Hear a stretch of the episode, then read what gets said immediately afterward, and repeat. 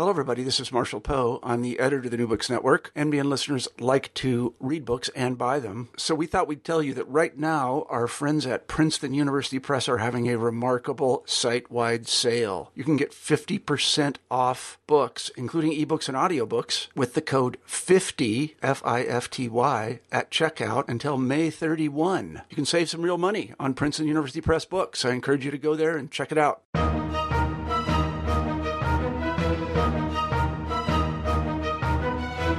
Thanks for tuning in to New Books in Military History. This is your host, Jay Lockenour. It's my pleasure today to speak with Robert M. Citino. He's an historian at the University of North Texas and the author of Death of the Wehrmacht, The German Campaigns of 1942, published by the University of Kansas Press. Uh, this book originally came out in 2007, but it's recently been reissued in paperback form, so that gives me the excuse to uh, review it here on this site. It also gives me the excuse to uh, talk to one of my favorite German military historians.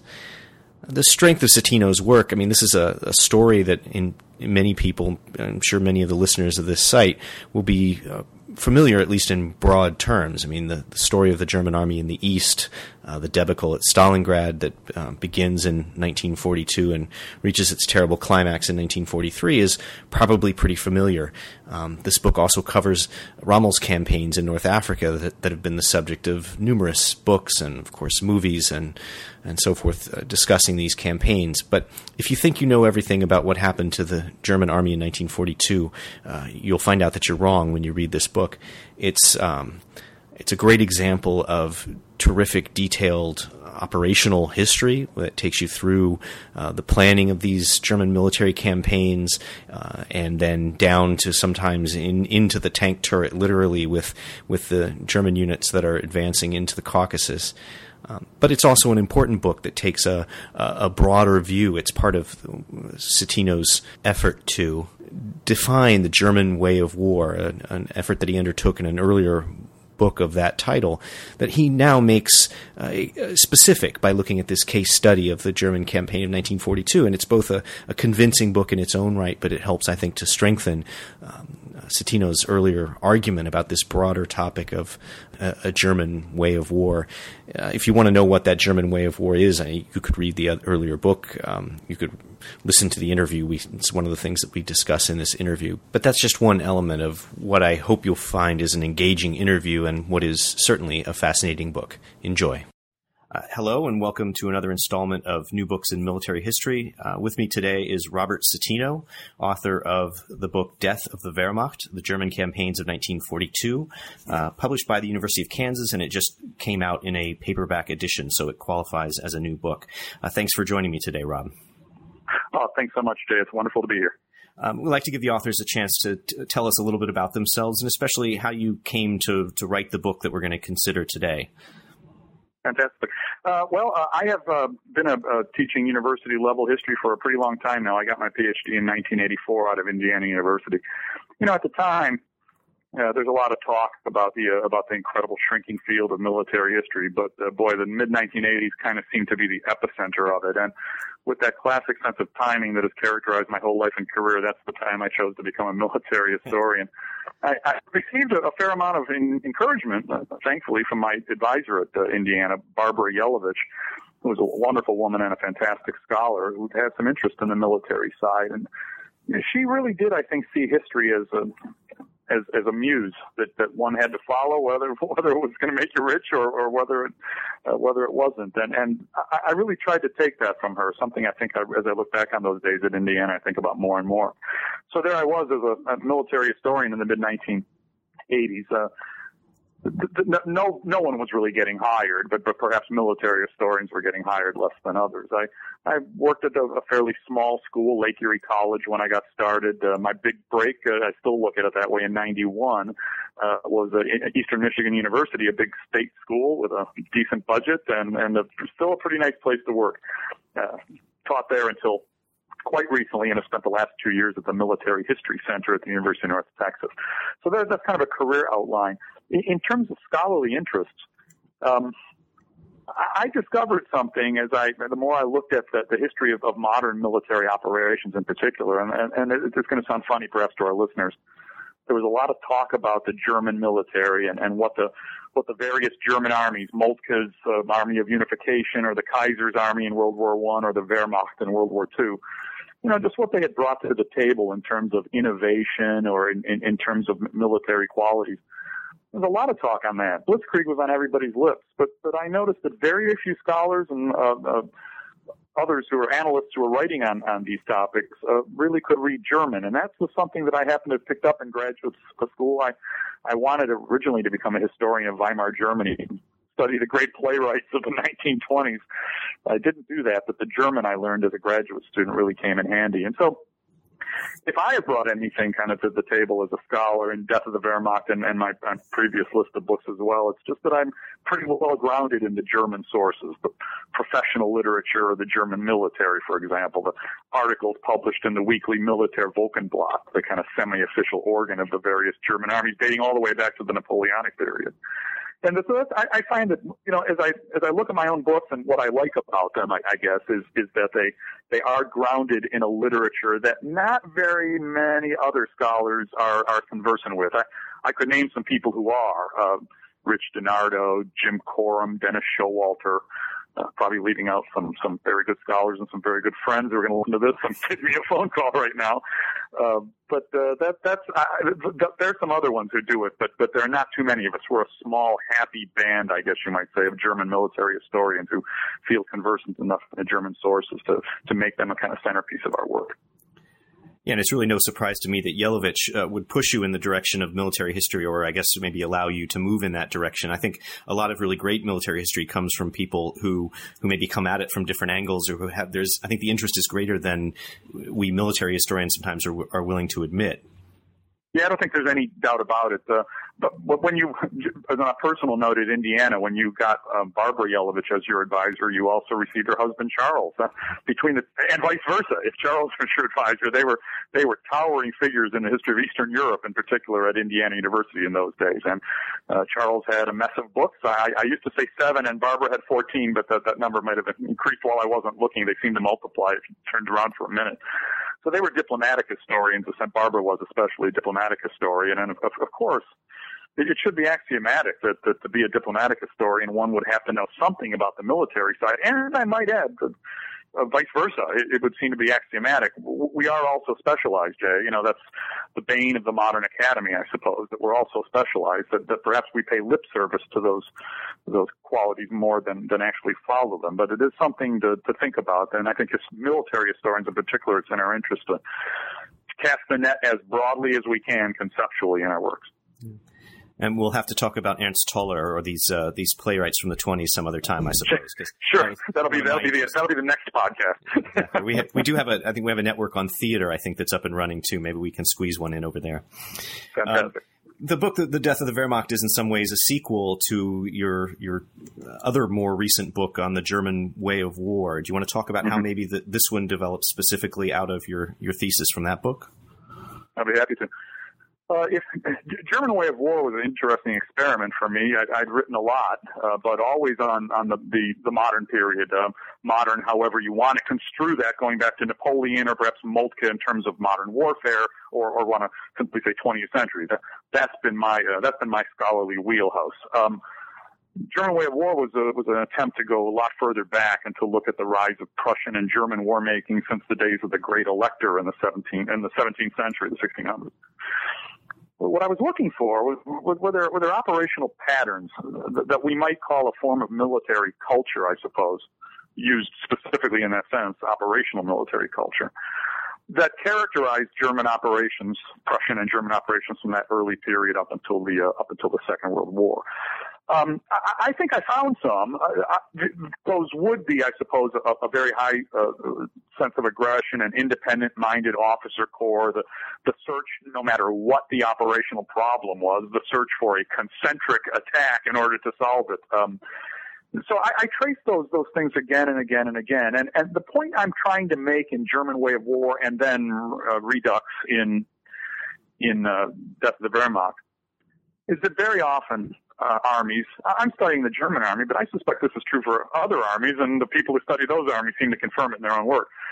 armies often conceive of wars in, in, in ways that, that are not not necessarily invented yesterday or, or not simply a, a rational analysis of the current situation. There is a heritage going back decades and and, and more than a century, or in some cases, many centuries uh, uh, of a, a, a, kind of a heritage passed down from previous generations to the current generation of, of officers. You know, in, in, in German Way of War, not only did I look at the great elector all the way up to, to Hitler. I, I looked at the officer corps of all those various armies, and the thing that strikes one most simply is that they're often not just similar people, they're the same family names. The Seydlitzes and the Mansteins and, and the, and the Moltkes and, and other names that just recur again and again and again. So I, I don't, I, I guess the point is I'm not trying to throw out the Enlightenment here, but I, I don't really believe that one can draw up a list of principles of warfare that are that are applicable to all times and all places. I, I think very often uh, uh, military officers, like like like any professionals, are in a kind of of, of box it's assumptions and expectations and default settings, which they may be only dimly aware at the time. And, and so, if if I may, you know, cross now from German Way of War to Death of the Wehrmacht, in, in early 1942, the, the German army had been had just gone through the worst six months in its maybe its entire history. It had been smashed in front of Moscow in December Jena, 41. Jena was pretty rough too. Uh, say again, please. Jena was pretty rough too. It had its moments. I'm thinking in terms of, of, of overall casualties, but yeah, there, there's certainly it's, it's had its ups and downs over the over the uh, longue durée. Um, but but early in 1942, the, the, Wehrmacht had to decide, you know, what to do. It had taken this this thrashing in front of Moscow. It had suffered a million casualties and, and a war that had so far inflicted very few casualties on it. Um, the Americans were now in the war. Uh, production, German production, was about to be dwarfed by those of its, by that of its enemies it was already drafting younger and younger men into the ranks. We sometimes say the Nazis did that in 1945, but really they were already doing it in 1942. All the indicators were negative. And, and of course, you know, you put the finest minds in the German military, and then Adolf Hitler's in the mix too, so we, we can't ignore that. But you put these staff officers together, and what, under Franz Halder, the chief of uh, the general staff, and what did they come up with? they come up with a plan for another offensive. I mean, it, it's it, to me. By the time I wrote Death of the Wehrmacht, it had become so predictable that I was no longer surprised. But if ever there was a time for an army to to take stock of itself and and and as I like to say, haul out the actuarial tables. Uh, what do we have? what can we afford? What are we likely to achieve? And then plan with, within those boundaries. It was early 1942, but the Wehrmacht in that year, and this is the narrative of Death of the Wehrmacht, the book. In that year, the Wehrmacht not only carried out an offensive into the southern sector of the Soviet front, that would be uh, uh, Operation Blue towards towards Stalingrad, it carried out another major offensive uh, in a completely different direction uh, into the Caucasus uh, to seize Soviet oil. That was Operation Edelweiss. At the same time, you had Rommel leading a major offensive over the Egyptian border and, and apparently irresistibly driving towards Suez uh, until he was stopped. So that's what the that's not what every army would do when it was in the, the Wehrmacht shape in 1942, but it's it's all too typically what the Wehrmacht uh, decided to do was launch offensives all across the front in every possible direction at a time when, when it, arguably it, it should have been, um, you know, pulling on the reins a little bit more. But again, that's just not the way that army, and anyone expected it to, I suppose, just hadn't been paying attention up to then. It's not the way that army uh, played the game. Well, that's one of the things that really pleased me about this book is the way that it took the idea from the German way of war and really um, went down into the weeds and analyzed it in the in the context of basically a single year. I mean, it, it overlaps a little bit, but basically this critical um, single year, and it, it, made me in some ways more convinced about the argument you were making in German Way of War, mm-hmm. which. Because it was so broad, um, I think mm-hmm. probably was not as not as convincing as this one. Yeah, you know, I'd I'd, uh, I'd plead guilty to, to, well, first of all, accept the compliment for the second book, and and and plead understanding at least to your your claim about German Way of War people ask me about, I actually probably talk about German way of war more than Death of the Wehrmacht. Death of the Wehrmacht is a, is a pretty, as you say, nitty gritty look at 1942 and German way of war is, is a, a huge look at, at, at many, many centuries. I, I always tell people when I'm questioned about German way of war, Jay, that no one in the room is is more aware of the you know the potential pitfalls of writing that book and and and some areas in which the argumentation even as I look back on it it came out in 05 some ways in which the argumentation could have been strengthened. Um, you know I was worried. German way of war. I, I, I've been overboard just went overboard bent over backwards to say over and over again in that book that not saying the German way of war was necessarily any good or that it was better than anybody else's. I, I don't believe in an essentialist argument that the Germans have some kind of special genius for war, to quote the famous book title by uh, by Colonel Dupuy from many many years ago. You know, they've been pretty good at it. You already you already dropped the Jena bomb into this conversation. they've had moments when they've been very very bad at it. They've won and they've lost, like like any like all the great powers who take part in many wars. You win some and you lose some. It's the the uncertain nature of the of the venture. But, but I was worried about, and I'm only saying I thought the Germans were wonderful because I think their way of war was, was, was pretty blighted, actually. I think it missed entire areas that are important to modern war making, thank God. Um, even more so than saying I thought they were good at it, I was just worried that I was going to appear to be someone who only looked at German history and thought of military history. You know, that that, that will start with uh, I don't know Arminius back in the right. Teutoburger Wald and go through Charlemagne because he's a German too in a sense, and you know, and then bring it all the way up to, to the collapse in the Fuhrer bunker in 1945. And it's not really what I was trying to do. I wasn't trying to endorse the way of war nor link the Germans particularly with it. It happens to be the European culture with which I am most familiar, the historical literature with which I am most familiar. But other people have written ways of war book for other uh, books for other uh, armies as well. Russ Weigley, who, started this all uh, back in the 1970s with his famous American way of war, and since then, uh, Richard Harrison, Russian way of war. Brian Linn uh, at Texas A&M has never written a book called The American Way of War, but essentially he has done the, that's the that's the the sort of scholarly uh, field he's plowing as well, and there there are a number of others. So, you know, if you do, if you lay it out there for 300 years, you're I'm certain I could look through that book today and find a couple of uh, what I like what I like to call howlers, things that seem convincing to me at the time, but but might not now. But that, that's I'm, I'm, sorry. Go ahead. Go, uh, go ahead. No, you're I was just going to make the point that I'm very, I owe a lot to my publisher, uh, University Press of Kansas. They're a really good publisher of military history, and they let authors, you know, take those kind of chances uh, with a 300 300 year pageant of German military operations, and then then they let me turn right around and and and write a, a book in which you know it seems at times we're tracing the path of every bullet on the course of the Wehrmacht towards the Volga, and it's you know rendezvous with disaster at Stalingrad. So they're very very different books, and I, I'm I'm one thing I'm going to try to keep doing as I publish in the future is just, you know, try different things. Uh, my, my friends have been kidding me. Where do you go after Death of the Wehrmacht? What's the name of the next book? the real Death of the Wehrmacht. I was going to say 1943. 1943, the real Death of the Wehrmacht, right? The real Death of the Wehrmacht. I was just kidding the first time around. So, but I was I I, I enjoyed doing that to myself to to do write a big synthetic piece and then to get a little more nitty gritty. It was, it was interesting intellectual exercise for me as a writer. Well, I'm happy to have given you that soapbox uh, to talk a little bit about German way of war, and I certainly didn't want to sound um, uh, overly critical of the book. I, I have an enormous tolerance for uh, books like that that really are, are obviously thrown out there in order to generate a reaction and to get people's uh, attention and and to quibble about this or that detail in a, in a book of that scope is a little bit uh, uh, petty and that's one of the things I said that pleased me so much about Death of the Wehrmacht is that yeah. it, it, it, you know there's much less to quibble about here because you've taken it yeah. down um, at this operational level and really uh, provided us with lots of detail so that's uh, just for the record um, yeah, just for the record, I, I, get emails all the time about Death of the Wehrmacht saying that I've, I've I've placed the 16th Panzer Division one mile uh, to the west when it should have been one mile to the east. So um, the, the, the quibbling, you know, I, I find part of the fun of writing a scholarly book, and nowadays in the age of email, is you, you throw it out there, and you're not just waiting for the review to show up in the Journal of Military History or the or the American Historical Review. You know, everybody gets it, and they they, they give you their opinion right away.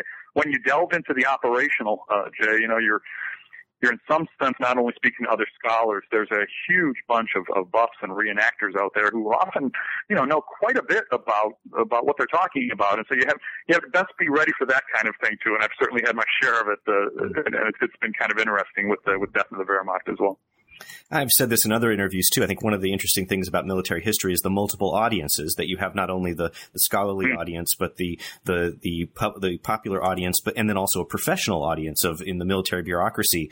Um, and I would like to return at some point to talk about how you maybe see this book um, speaking to that particular audience, because I couldn't help resisting, especially in the the discussion of Rommel, um, picking up some echoes of maybe some contemporary issues that, the, for example, the American Army might be facing. But let's let's talk a little bit first about the uh, the meat of it. I mean, I think it's as as we've said, it's focused on the campaigns of 42, and one of the things that you point out about 1942 is the, and I'm not sure if irony is the right word, but the the peaks that the Wehrmacht experiences and the depths uh, to which they sink by the end of the year make make a convincing argument that this year is really the, the pivotal one.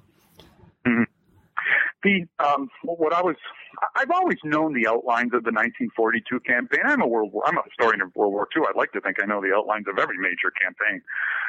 So I studied it uh, as as deeply as I had to for for Death of the Wehrmacht. However, I, I didn't realize that there is kind of a narrative sweep to this book, and and uh, I'd like to think I had something to do with it, but I but it's probably more due to the to, to Clio, the muse of history, who, who it's more to do with the narrative sweep.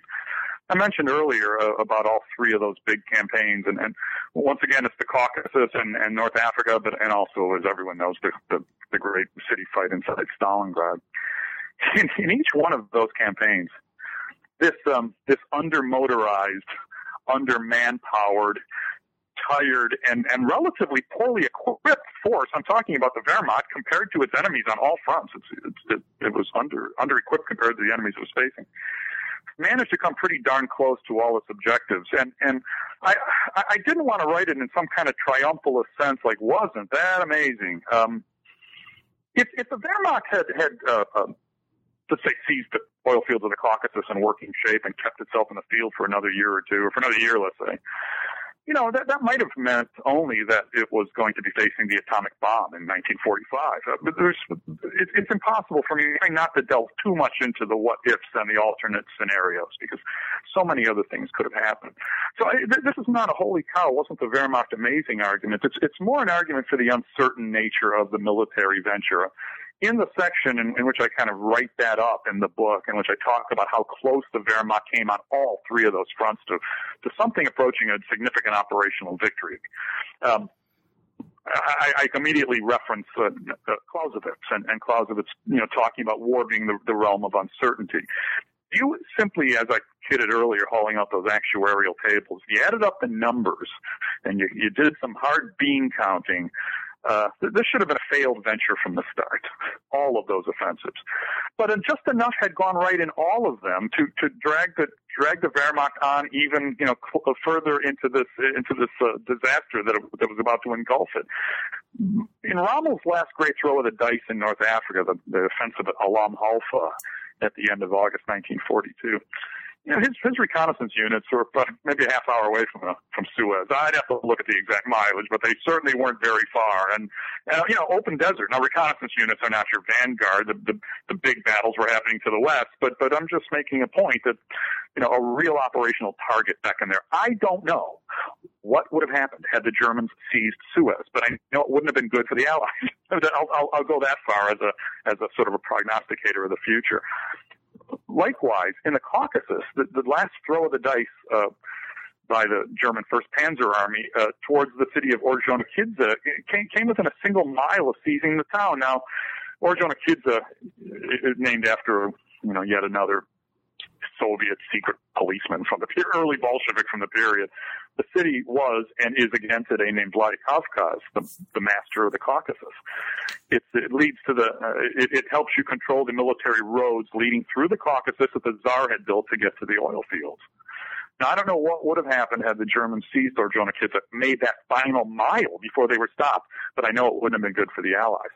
And then finally, of course, Stalingrad, the last throw of the dice there for the Germans in November before the Great Soviet Counteroffensive.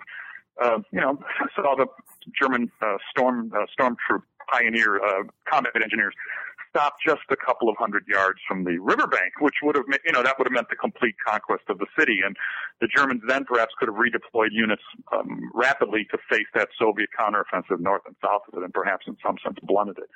Again, I don't know what would have happened, but but operational victory was very very close there. And that, I, I think you add all this up, an army that you know in the Caucasus, for example, you you send an army a thousand miles from its supply bases and feed it a hot meal once a month and uh, face it with enemies who outnumber two or three times and uh, all those things that should have, you know, there should have been no problem at all. But there was just enough things had gone right and just enough uncertainty in that conflict on both sides to bring the Germans tantalizingly close to operational success.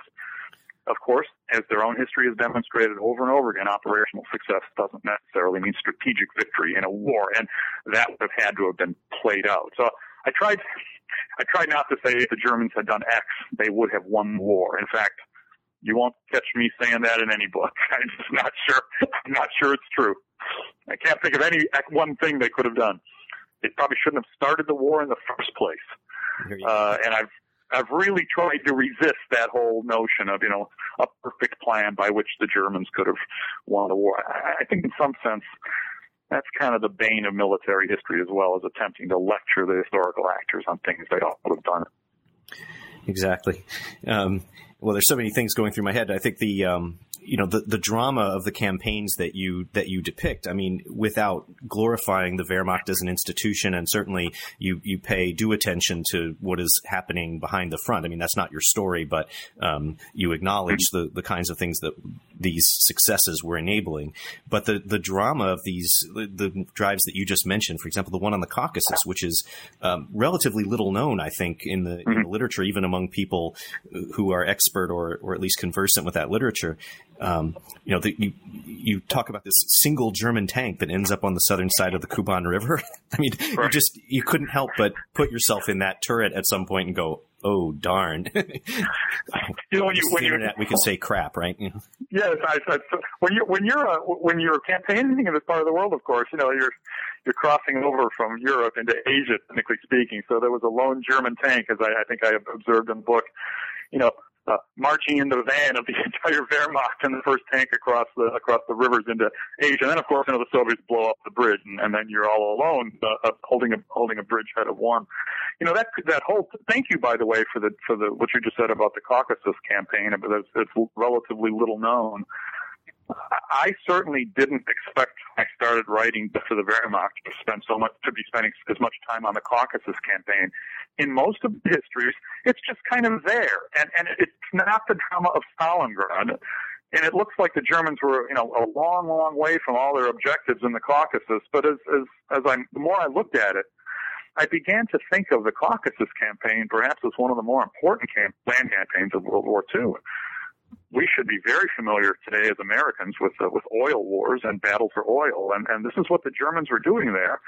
There are three big oil cities. Uh, usually, they're usually said to be Maikop, uh, Baku, and Grozny, and the Germans did take one of those three. It's the only objective of that entire 1942 campaign, and including Rommel's in North Africa, the only objective that they actually seized. We we often hear that the the Soviets had, you know, demolished Maikop. They'd ruined, you know, set the oil fields on fire and done all their demolitions. And, and those things are perfectly true. But getting a demolished oil field working again is, is, is not rocket science. It's not, it's not a miracle. It's an engineering feat. And there were no finer engineers in the world than German engineers. And my guess is if you'd given them a couple more years, or maybe even less than that, uh, peace and quiet in Maikop, they'd have got those wells pumping. So, uh, I found that to be one of the, you know, maybe one of the more, at least for me, eye-opening sections of the book as a writer. And that I, of course, when we write books, we learn as well as, as instruct, hopefully. And I certainly learned my share about the Caucasus campaign in that, uh, in that book. The Kuban bridge that the Germans would hold into the next year, you know, that was the Wehrmacht at the kind of end of creation. As far as most, most Germans were concerned, where the heck is the Kuban? And, and German magazines, uh, the Wehrmacht, which is a kind of glossy magazine about mili- the feats of the you know armed forces that was being published during the war. They always had a lot of material showing German soldiers in the jungles and lagoons of the of the Kuban bridgehead and and uh, the battle south of the the important port of Novorossiysk. And it's it's interesting stuff to me. I more work needs to be done on it. If any of your listeners out there have the correct language chops, which would be, I think, at least German and Russian, and maybe some of the Caucasian languages as well, uh, let's let's get a, a good monograph written on that campaign pronto. Yeah, and I think it, the the campaign also plays an important part in your in your argument because it shows the the the Wehrmacht getting away from the German way of war. Of war. I mean, the first half of the book, which which in some ways we haven't really talked about, is sets up this model of the Bewegungskrieg, right? The the war of movement, the encirclements that the Germans are constantly this concentric style of warfare, and it's in the Caucasus that it begun, begins to become eccentric. Yes. Yeah, eccentric in a kind of te- technical sense, not in the way we use it as English speakers, you know, to mean kind of weird or oddball, but eccentric as opposed to concentric, that is with bodies moving away from one another rather than some that towards some uh, uh, identified objective. You know, that's uh, it's an interesting point, and and without you know trying listeners' uh, patience here on this, I think it is a crucial point that I've tried to make in all my books on the German way of war. German way of war was arose out of a certain matrix, and, and that matrix would be Central Europe, a relatively, you know, relatively small marching distances, um, a relatively moderate climate, and a relatively good road network. If you think of what the Wehrmacht had to do to smash the French in 1940, uh, you know, but I don't know, 120 mile drive to the to the English Channel. Now, in in, in taking that way of war and trying to use it to smash the entire Soviet army in a single campaign in 1941, and then to do try again in 1942.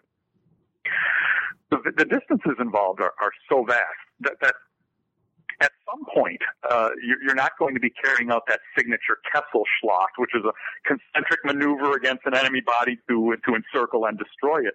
There are too many independent Soviet military formations out there, and if you turn in and encircle one or five or ten of them, as the Germans had done repeatedly in 1941, you're going to be offering your flanks all kinds of trouble of, of uncommitted Soviet uh, forces in other regions.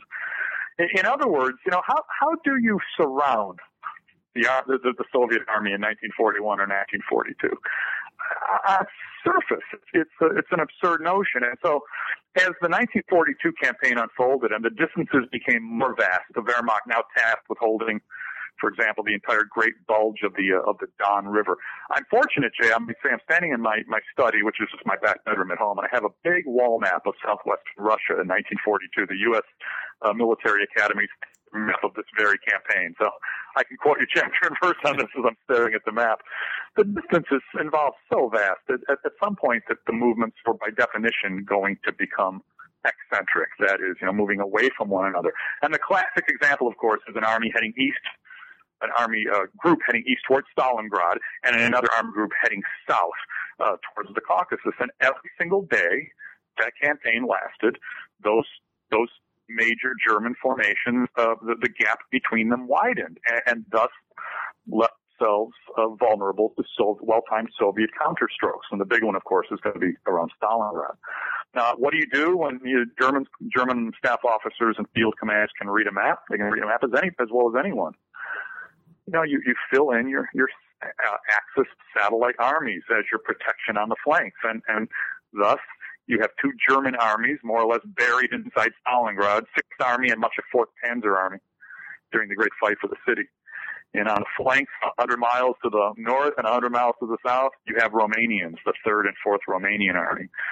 Now, I don't I, I again work overtime in my books. I don't, I don't make jokes about the minor powers. I don't make jokes about the Italian army or the Romanians or the Hungarians. They were absolutely crucial to 1942. The Germans couldn't have carried out a campaign without them. They had good fighting qualities, some fine officers, some, certainly some hardy manpower in, in all those armies. What they didn't have was, was what we would consider to be modern weapons, or at least not modern weapons up to great power standards and and so you know the, the, this it wasn't the Romanians' fault that, that the Germans surrounded Stalingrad. It was the fault of the German operational scheme for carrying out a campaign that had to rely on the minor powers and expect the Romanian army sitting out in an open flank somewhere to hold off a massive Soviet armor defenses. It's not the Romanians' fault that that didn't work. It's much more the German planners and, of course, you know, Hitler's original conception. Well, I'm glad you have the opportunity to to make those points as well because you do, I think, um, uh, you are quite fair, I think, to those to those armies, not just the Romanians, but as you said, especially the Italians in North Africa. You make the the, the point that they actually fight quite well for uh, yeah. for Rommel in certain instances, and then and even going back into the campaigns of forty one, when you talk about the Yugoslav army, and you know they're they're hampered by their uh, the strategic dilemma that they have, um, as well as equipment, but but that you know there's nothing intrinsically bad about the the Yugoslav army. You know, scholars I, I would make a distinction here. Scholars have rarely written anything mocking of the minor, I mean, respected scholars, anything that mocks the minor armies in World War II. But, but there is a general, there's a general discourse out there that somehow the, the, the hapless Italians were responsible for the collapse of the German army in North Africa. Rommel couldn't have carried out any of those campaigns if it were not for the Italians. They were the majority of his manpower, certainly for much of the campaign. Their equipment was never quite up to standard, but that might say more about their bravery and intestinal fortitude than it, than it would be would say the opposite. And and let's take Italy for for example. Um, and I am uh, an Italian American, and I, I can crack Italian military jokes all day long. We we did in my family. My father always told me Mussolini was a buffone, a clown. Um, but let's look at the Italian army. This is a relatively underdeveloped e- Italian economy. There's a heavy industrial base in northern Italy, but but something not at the German or, or Soviet standards. And this is a, a, country now that has, has a field army fighting in Africa alongside Rommel and a complete field army fighting in the east, the 8th Italian Army uh, holding a huge sector along the Don River. Every, every bound the Germans made further east towards Stalingrad stretched out this massive flank along the Don.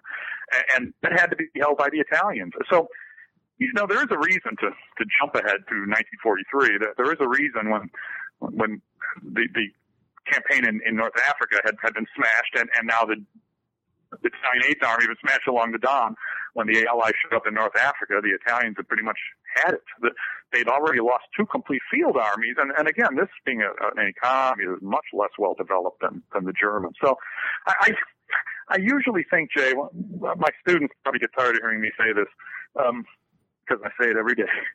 I think that many times armies are, are operating under systemic constraints, and, and and I'm not sure that manpower of one army is necessarily any braver than manpower of any other army. And I, I do look at things like economy, armaments, the missions that have been assigned to these various armies. I would say that the Germans were overstretched. Heck, the Italians were overstretched a lot more than the Wehrmacht was. And the Romanians, two complete field armies in the east, they might have been the most overstretched army of all in late 1942. And when the Soviet attacks came north and south of Stalingrad, they displayed it. Well, that gives us a chance to talk a little bit more about Stalingrad because another of the, uh, um, I don't want to say no- novel features of the book, but is the, the strengths again is the the attention to the operational details of this drive towards Stalingrad. In other words, that that's always um, understood under the heading of Operation Blue, but you really break Operation Blue down and show us that in in in a very real sense, the battle that develops at Stalingrad is not Operation Blue. Correct. The the original the original conception um, was to to drive eastward towards Stalingrad, somehow blockade that city, uh, block it off, or, or at least make sure that Soviet forces in Stalingrad could not uh, trouble the flanks of the next phase, which was to be a drive to the south towards the oil fields. Uh, that had not even been designed yet when Operation Blue touched off the drive toward the oil fields. It had the details of the operational conception had not been worked out. So it was a pretty complex operation, much more complex than previous German uh, campaigns, and that, of course, might be part of the problem. And when the indicators are running down, maybe you try to start micromanaging, and it's not just Hitler, but also his chief of staff, Franz Halder, back in, you know, back in uh, back in Germany. But you were you were going to destroy all Soviet forces west of the Don. The Don describes this huge bend. It it, it it it, uh, it flows to the uh, to the east and then to the south and then to the west back into the Sea of Azov. So it's a gigantic bend. Soviet forces are going to have to be destroyed. That was sort of phase one. Then there was going to be a lunge for Stalingrad, kind of phase two. Stalingrad was going to have to be blockaded or somehow closed off so the Soviets couldn't use it as a as a base of operations. And then uh, the, the final drive would be this turn south. Now, what happened is that when the Germans launched their, their initial attacks, in, in many cases, they found the Soviet armies melting away in front of them. uh, pretty top speed flight to the east, uh, all along the front. There's there's debate about where that came from. Uh, Stalin and, and, and Zhukov, and that is the higher command, had clearly ordered it as a way of perhaps saving, uh, exchanging space for time.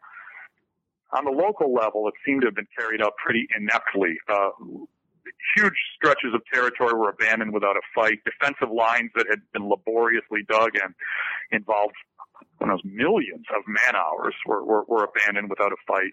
Tons of equipment, airfields with, you know, aircraft parked wingtip to wingtip on them. The Germans were overrunning everything. The, the, so precipitous was the flight, the Germans didn't surround anybody in the Don then. They tried at Millerovo, they tried again at Rostov. Uh, German military uh, uh, planners have a marvelous word. Both of these were Luftstossen, that is blows into the air. Think of a think of a fighter uh, throwing a punch and his opponent dodges it, and so the punch just goes out there, and then you're kind of off balance as to what to do next.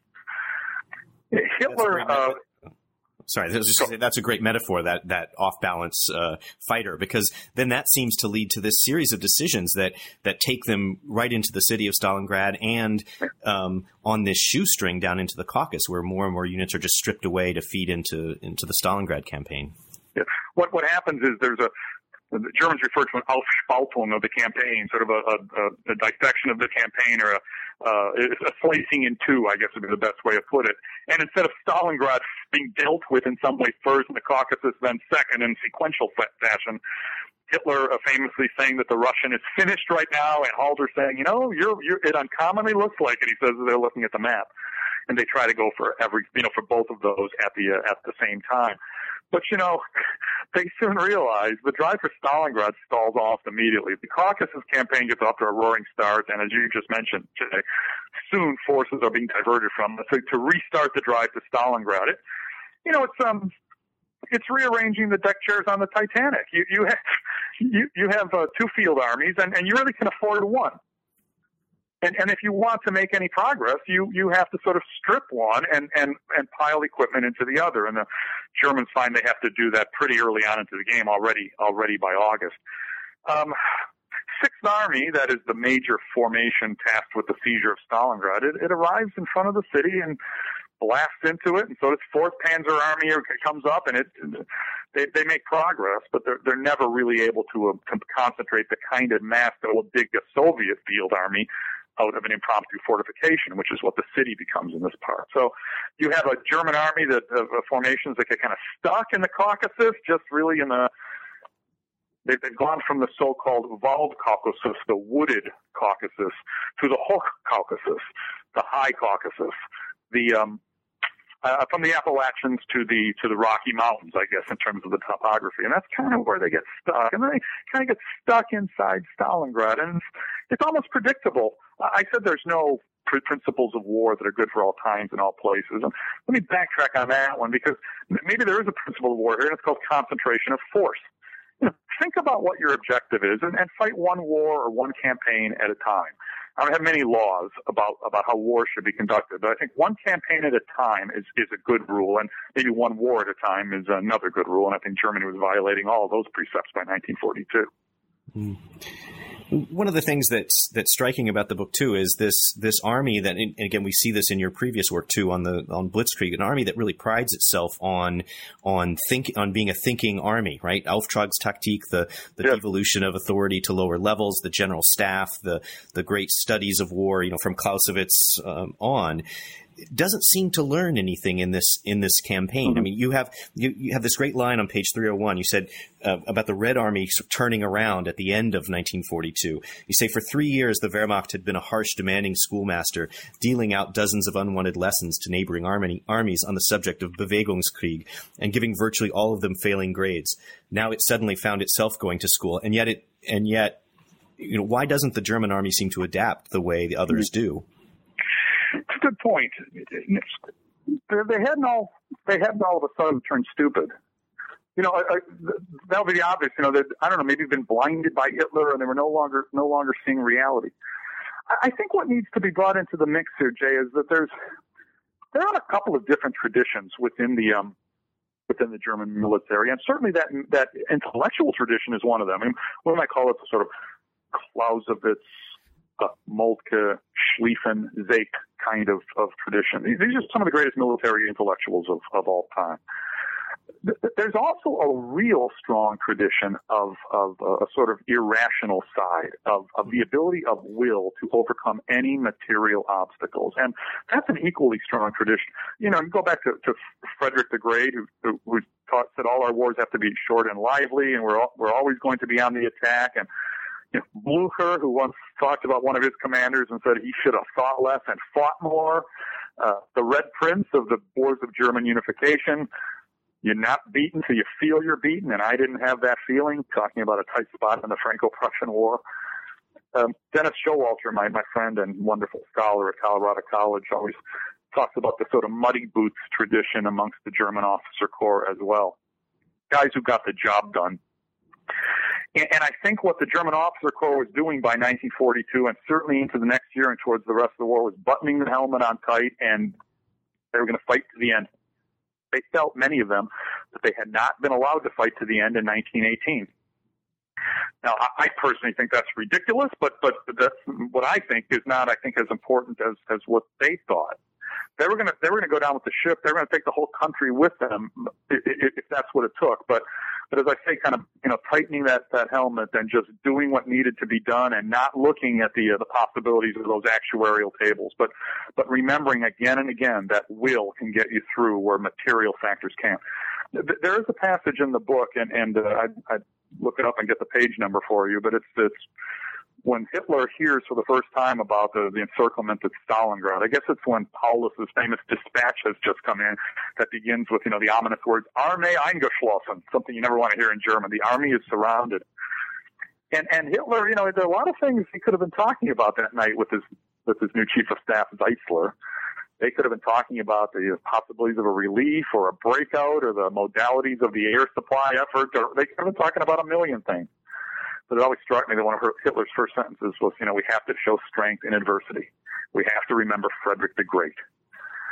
Uh, normally, as when I started as a military historian, I'd have passed by that that sentence and said, "Oh, Hitler talking nonsense." The more I came to see it, as I as I studied this, you know, I call this German way of war. It's precisely those moments that I think are most illustrative and most telling. It is important when when Rommel is is compared to Frederick the Great's cavalry commander Seydlitz. Those things are really, I think, essential in building that kind of that kind of tradition that we, military culture that we might call a way of war. But of all the things Hitler could have been thinking about, I should have been thinking about the future and how to extricate Sixth Army from the mess, largely of his own making, but but everybody's making. But instead, he was he was thinking we're gonna we're gonna have to. When he said remember Frederick the Great, he's talking about Frederick when his armies were smashed and it looked like all was lost and the miracle of the House of Brandenburg. I, I think those things are really really important. I think they're more important in military history certainly than I ever thought they were. Yeah, and you mentioned um, the you mentioned that military journal that the Germans published, the Militär Wochenblatt, and they yep. um, uh, whose picture appears on the cover. I think there was a coincidence there where they had Blucher or somebody on the cover of this at the at the very moment when that sort of a mentality was taking over. Yeah, I think uh, if I'm not mistaken, the Blucher cover is early 42 or late 41. It was his birthday, but it's also just about the time that the German armies are being smashed in front of Moscow.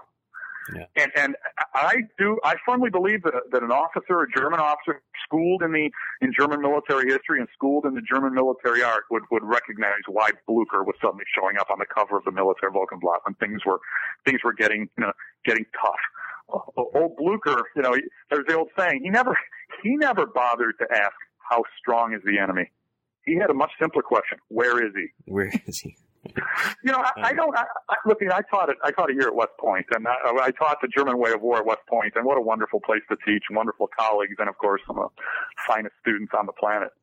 And you know, in telling these stories, there's a tendency that you want to slap a high five when an officer says that. Sometimes officers need to need that kind of talk, but you also have to have some caution when you tell those stories as well, because with all due respect to Marshal Blucher, he's no longer around to defend himself. It's also an important question sometimes to ask how strong is the enemy.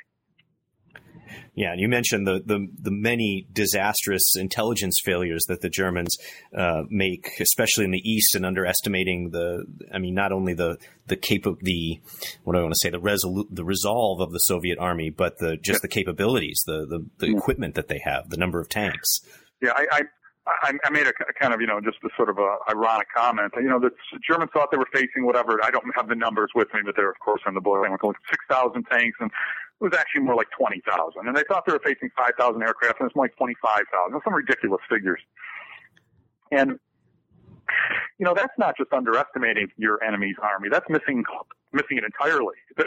you know, they identified one of the forces facing them, and not the other, not the other three or 4 mm-hmm. Once again, so I was going to say it would be it would be easy just to to say, well, their intelligence services weren't as good as they should be, and I'm always interested in why that why that might be so, and I, think why it might be so is a pretty simple answer. Germans emphasized the maneuver arm. The smartest and best officers and the best and the brightest went into the maneuver arm. They, they didn't go into the logistics services, and by and large, they they didn't go into intelligence. And the staff officers were constantly asking for a field command. I know not not that unusual in armies worldwide. Everyone wants to get up the field with the troops, but probably more pronounced in the German army than it was anywhere else. And so there are only so many hours in the day to, to train and to prepare, and the Germans tended to spend most of those hours on the on the art of maneuver rather than the sort of less glamorous, shall we say, less you know, sexy aspects of modern war making.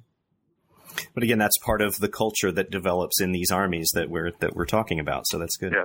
So well, let me ask you a question, and I, I suppose you could um, sort of plead the fifth on this. But this the the book originally came out in 2007, and you were at West Point in 2008 and nine. So yeah. this was available. And there's a passage in early in the book, page 27, where you say there's something incomplete about a way of war that relies on the shock value of small, highly mobile forces and air power that stresses rapidity of victory overall, and that then has a difficult time time putting the country it's conquered back together again.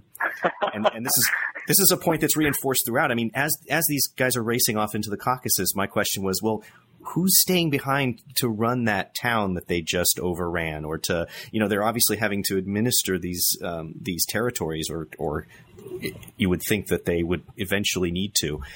And obviously, we have the example of of Iraq and Afghanistan. Right. How much did right. that come up, or uh, you know, what what are you trying to say there? Yeah, well, Jay, you're you're a crafty guy and you're a pretty good reader, and you obviously puzzled out what I was trying to say there. It's not been mentioned in most of the reviews. Uh, Lee Eysturlid, a friend of mine who reviewed this book. I think uh, from Michigan War Studies review, if I'm not mistaken. He was, I think, one of the first reviewers to, you know, to, to point out that, that I was obviously making a making a, a commentary about contemporary wars.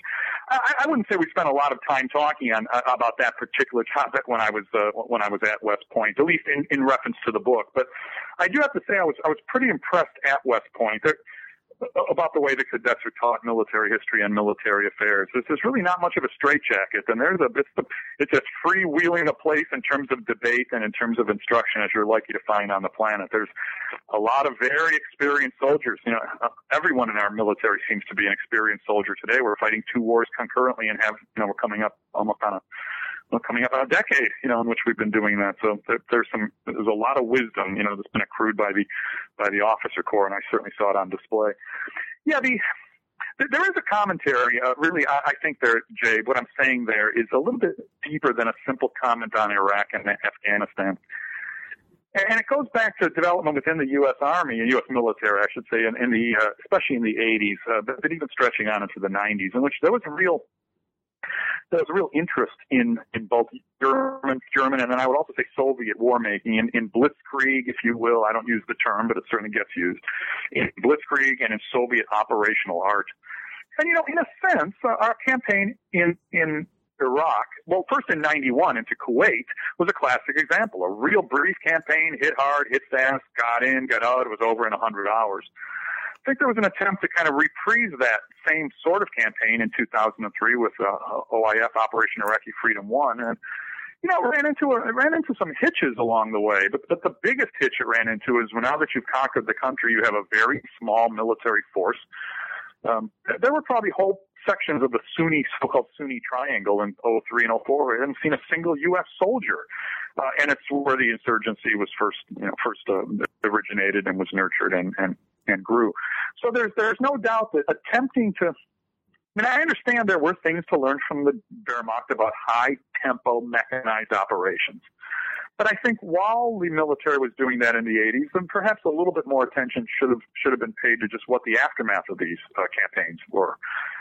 what happened in the Ukraine is a huge, and, and actually the entire German rear area in, in the east, is that there were huge swaths of territory where there were very few German soldiers. The, Pripyat marshes were probably hardly being patrolled at all, and thus Soviet partisan activity was was able to grow up all over the place. Germans didn't help uh, that you know that uh, development. They, they, they, were shooting people wholesale from the moment they marched into the uh, Soviet Union, uh, and, and, of course that drove more and more more and more uh, folks into the hands of the partisans. There's a notion that the Germans had been nicer, they might not have had as much partisan activity, and while I suppose that's true, I still think they would have wound up with a pretty good amount of it. So, so what they had to do was often you know conquer areas and then uh, often reconquer them, and of course they reconquered them in the, in the most brutal and disgusting fashion you can possibly imagine. They, they, they killed civilians wholesale. You know, it's not a development that started later in the war or, or that started earlier in the war and then trailed off. It was pretty much part of Operation Barbarossa and the war in the East from the from the very beginning. So, I, I think. Um, what the Army calls, you know, phase four operations, they're pretty crucial. Uh, phase four, in other words, how to pacify something that you've, you've already overrun. I think they're crucial. I understand systemically why they get pushed off. If phases one through three, you know, preparation and deployment and actual war fighting, if they fail, then you're never really going to get a chance to go to option or to, to phase four. So I understand why they get pushed off, but I also understand why armies have uh, so much difficulty sometimes in holding territories they've already conquered. Yeah, I mentioned that professional audience that military history has, and, and this, I mean, for obvious reasons, there's this desire for the lessons of history. But as as your book shows, and as you've just described, there are lessons, and then there are lessons, and sometimes they're they're they're conflicting. So it's um, one of the part of what makes military history so interesting. Well, you know that. Oh, go ahead. Yeah, go ahead. Yeah, go ahead. Oh, I was going to give you a chance to talk a little bit about what you're working on now. What's the oh. what's the next book? Where are you going from here? Know, uh, Jay, I have to say, I'm sorry for talking over you occasionally. You know, you're speaking to an Italian, and I just have that gift of gab. So if you, if you have an extra four hours, I can probably do that too. um, right now, uh, I, I am, you, you were kidding about it earlier, but I am looking at a book on all fronts in the ETO in 1943. So, I believe the Germans had lost any possibility of, of even a, even a compromise victory by by late 1942, and maybe even earlier. I, I, I we'll never know, and, and and we can argue it back and forth. I know people have staked out very firm positions, but I always try to keep that as plastic as possible. But I will say this: by by 42, the notion the Germans are going to win World War II or win the ETO is, is, is pretty much a fantasy. So how does how does an an army and especially an officer corps soldier on in 1943 when they know they're fighting a losing war? There's a repost in the east. Manstein manages to recreate to recreate a kind of cohesive front by March of '43 after the disaster at Stalingrad. Uh, this is just at the time that the Allies, of course, have landed in North Africa, and the fighting in Tunisia is coming to a head. The Germans meet the Americans for the first time, Kasserine Pass. Um, there's the great offensive at Kursk, the Germans' last real offensive blow in the Soviet Union, at least on that scale, in July. Same time, the Allies are landing in uh, in Sicily. Uh, there's a couple of Soviet, massive Soviet reposts after Kursk that still don't get the attention in Western literature that they should. Uh, and the big retreat of the Germans to the Dnieper River. Uh, that's just at the time the Allies are landing in Italy. Uh, it's it, it's a it's a book that I think, has, as I started writing it, has reinforced in my mind again and again something that we should all keep in mind that these fronts are interrelated and attempting to write the history of the Battle of Kursk without looking at, at German security concerns in the Mediterranean uh, is missing a big part of the picture. And I might also say, you know, vice versa. You know, there, there are moments, uh, Jay, that I've looked at in 43 in which every single day, no, every single hour seems to bring some major crisis into the Fuhrer headquarters in Rastenburg, East Prussia. This is a very small staff, uh, as as uh, General Kielmansegg once observed, he was uh, on the operations uh, uh sec- uh, operations section of the general staff in World War II. Mm-hmm. The entire operations staff of the German army was 17 officers at the time, you know, compared to the sort of bureaucratic machines that the Western powers and even the Soviet Union were forming at the time. Um, and how 17 guys kind of deal with multiple crises uh, of flying into headquarters from, from, from various parts of the globe in the, in the ETO, you know, from, from Kasserine Pass to Kursk and a lot of material in between, a lot of territory in between. It's been a, it's been a fascinating book to, uh, to write and I'm just about, you know, coming to an end of the manuscript process and then I'll be sending it off to my publisher, I think he already knows about it, but the, some of the folks at the University Press of Kansas and see if they're interested in it.